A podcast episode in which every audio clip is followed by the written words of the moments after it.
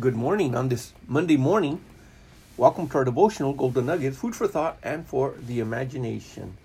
Consider this God's name is glorious, God's word is glorious, and God has revealed and has been unveiling His word and His name to us by His Holy Spirit in the times that we live.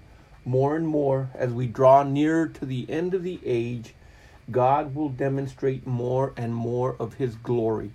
There is a scripture that says the earth will be filled with the glory of the Lord. Man will see what God can do. Man will see that it is God that is in charge. But of course, ultimately, still man will continue to reject him. But there will always be a remnant. There will always be those that believe. There will those that be, be those that trust in him and confide in his word. In the book of Exodus, in chapter 3, God revealing and unveiling himself to Moses was in this manner. Moreover, he said, I am the God of thy father, the God of Abraham, the God of Isaac, the God of Jacob. And Moses hid his face, for he was afraid to look upon God. Now, if we stop and think about it, the Hebrew people, up until now, many hundreds of years had passed by since the time of Abraham, Isaac, and Jacob. They had multiplied into an entire nation within the nation of Egypt. And they had heard, they had been told, uh, it had been passed on to them what God had done through Abraham. Abraham was a prophet of God. Abraham was also the friend of God. And of course, God revealed and unveiled himself unto Abraham as El Shaddai, the mighty God, or the Lord, Lord God Almighty. And of course, he revealed himself also unto uh, Isaac, he revealed himself unto Jacob. And now he is revealing himself unto Moses. It says in verse number 13, it says, And Moses said unto God, Behold, when I am come unto the children of Israel, they shall say say unto them, The God of your fathers has sent me unto you, and they shall say unto me, What is thy name? What shall I say unto them? In Exodus 3:14, and God said unto Moses, I am that I am, he said. Thus shalt thou say unto the children of Israel, I am has sent thee. And of course, uh, uh, this has been translated as Yahweh or as Jehovah, the self existent one. Uh, in, in other words, that was the revelation name that God used to unveil himself unto Moses and unto the people of Israel. We had learned that God had unveiled himself to uh, Samuel by his word in First Samuel in chapter uh, 3, uh, verse 24. Now we see also that God has unveiled himself unto us through the revelation of Jesus, his son. He sent him to this earth, born of a woman, took upon his himself a body of physical flesh, according to the book of Philippians, chapter 2, verse 5 uh, onward, he took on the form of a man, just like we are, 100%. He was tempted, he was tested, he was hungry, he was thirsty, he was tired, but he also depended and trusted upon God 100%. But he was also called the Christ, the anointed one. That means that the anointing of God came upon Jesus, the Holy Spirit, and rested and remained upon him till the day that he was crucified. And of course, the Holy Spirit is the one that's responsible for raising up Jesus from the dead. The Holy Spirit that was sent by the Father or from the Father by Jesus is the same Holy Spirit that throughout the Old Testament and the New Testament uh, has been manifesting and making known unto us the living Christ. Now, the scripture says, as we continue to read in Exodus 3:15, And God said moreover unto Moses, Thus shalt thou say unto the children of Israel, The Lord God of your fathers, the God of Abraham, the God of Isaac, the God of Jacob, has sent me unto you, and this is my name forever. This is my memorial unto all generations. Now, we had made mention in the previous messages that the possibility that when Moses asked to see the glory of God, that he saw the back parts or the uh, what we would call backwards, that he saw possibly that which God had done in the beginning. God is always in the present, but when you look at him in the present, everything in the present means that it's both the past, the present, and the future are always in the now with him. Now, that's a hard concept to try to even think of or meditate on, but it is true uh, the scripture says that Abraham in John chapter 8, verse 56, he rejoiced to see my day, and he saw it and was glad. Now, stop and think about that. Abraham saw Jesus' day. How and when in the world did he do that? Now, we also have Moses the Bible talks about in the book of uh, Hebrews in chapter 11, how he also chose Christ over the riches of Egypt. When did he see Christ? Well, he saw the burning bush, he saw the glory of God. So, somewhere at some point, he had a knowledge of the Messiah. Also, Moses by the inspiration of the Holy Spirit, had written that God is going to raise up a prophet unto you, just like me, and him you are going to listen to. So it's interesting when you start looking at this that these individuals were given revelations.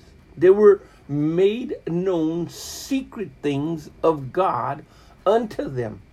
And those secret things that were made known unto them were made known unto them for the purpose that they should know them. These were things that were uh, possibly kept hidden for a certain amount of time, a time period, but they were meant to be unveiled. Jesus, the secret weapon of God, was hidden throughout the ages, but yet he was woven into the very fabric of every generation from the time of Adam onward. Yet the devil was unaware of exactly how the Messiah would come, who he would be, and what he would do. Had he known what he was going to do and accomplish, he probably, the scripture says in the book of First Corinthians, chapter 2, wouldn't have crucified him. But then, of course, he didn't know. God reveals unto us, like he revealed unto Peter, the things that are necessary that we might know when the question was asked, Who do men say that I am? The revelation that was given to Peter was directly from the Heavenly Father. And to him was made known that Jesus was the Son of the living God. And we have to understand that it is important that the revelation included the mention the Son of God.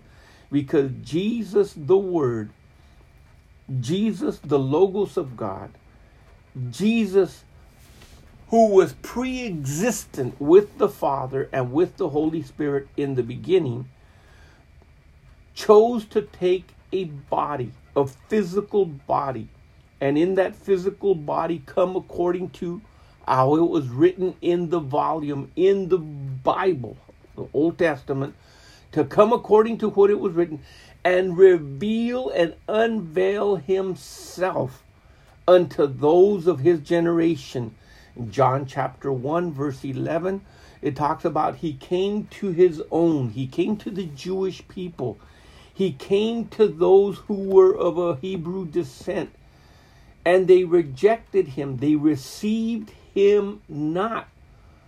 So then it says in verse number 12, so as many as received him, gave he them the ability, the authority, the exousia to become sons of God. So let's continue with this thought of God revealing and unveiling himself by his Spirit for the purpose of letting us know what it is that his plans and designs and objectivities are for the church, for the age. In John chapter 8, verse 56, it says, uh, Your father Abraham rejoiced to see my day, and he saw it and was glad. And then it says in verse 58 Jesus said unto them, Verily, verily, I say unto you, before Abraham was, I am. So even before Abraham was born, Jesus already uses the word that was used at the burning bush I am. Course, we had learned also in 1 Samuel chapter 3, verse 1, the child Samuel ministered unto the Lord before Eli, and the word of the Lord was precious in those days. There was no open visions, and the Lord appeared again uh, in Shiloh, for the Lord revealed himself to Samuel in Shiloh by the word of the Lord. In Deuteronomy chapter 29, verse 29, reading uh, several different versions, it says, The secret things belong unto the Lord our God. But those things which are revealed belong unto us and our children forever, that we may do them and all the words that are in this law. Another translation says, The secret things belong to the Lord your God, but the open things are to you and to your children. Into the eon, it says, Do to do well all the words that are in this law. Another translation, the secret things are of the Lord our God's, but the things which have been made clear are ours and our children's forever, so that we may do all the words of this law. Another translation, the hidden things belong to Jehovah our God, but the revealed ones are ours and our children's. Another translation, there are some things that the Lord our God has kept secret. Only He knows these things. But He told us about some things and these teachings are for us and our descendants forever. And then, of course, we have in John 1, verse 1, 2, and 14. In the beginning was the Logos, was the Word. And the Word, the Logos, was with God. And the Word, the Logos, was God. Jesus is called the Logos, the Word of God.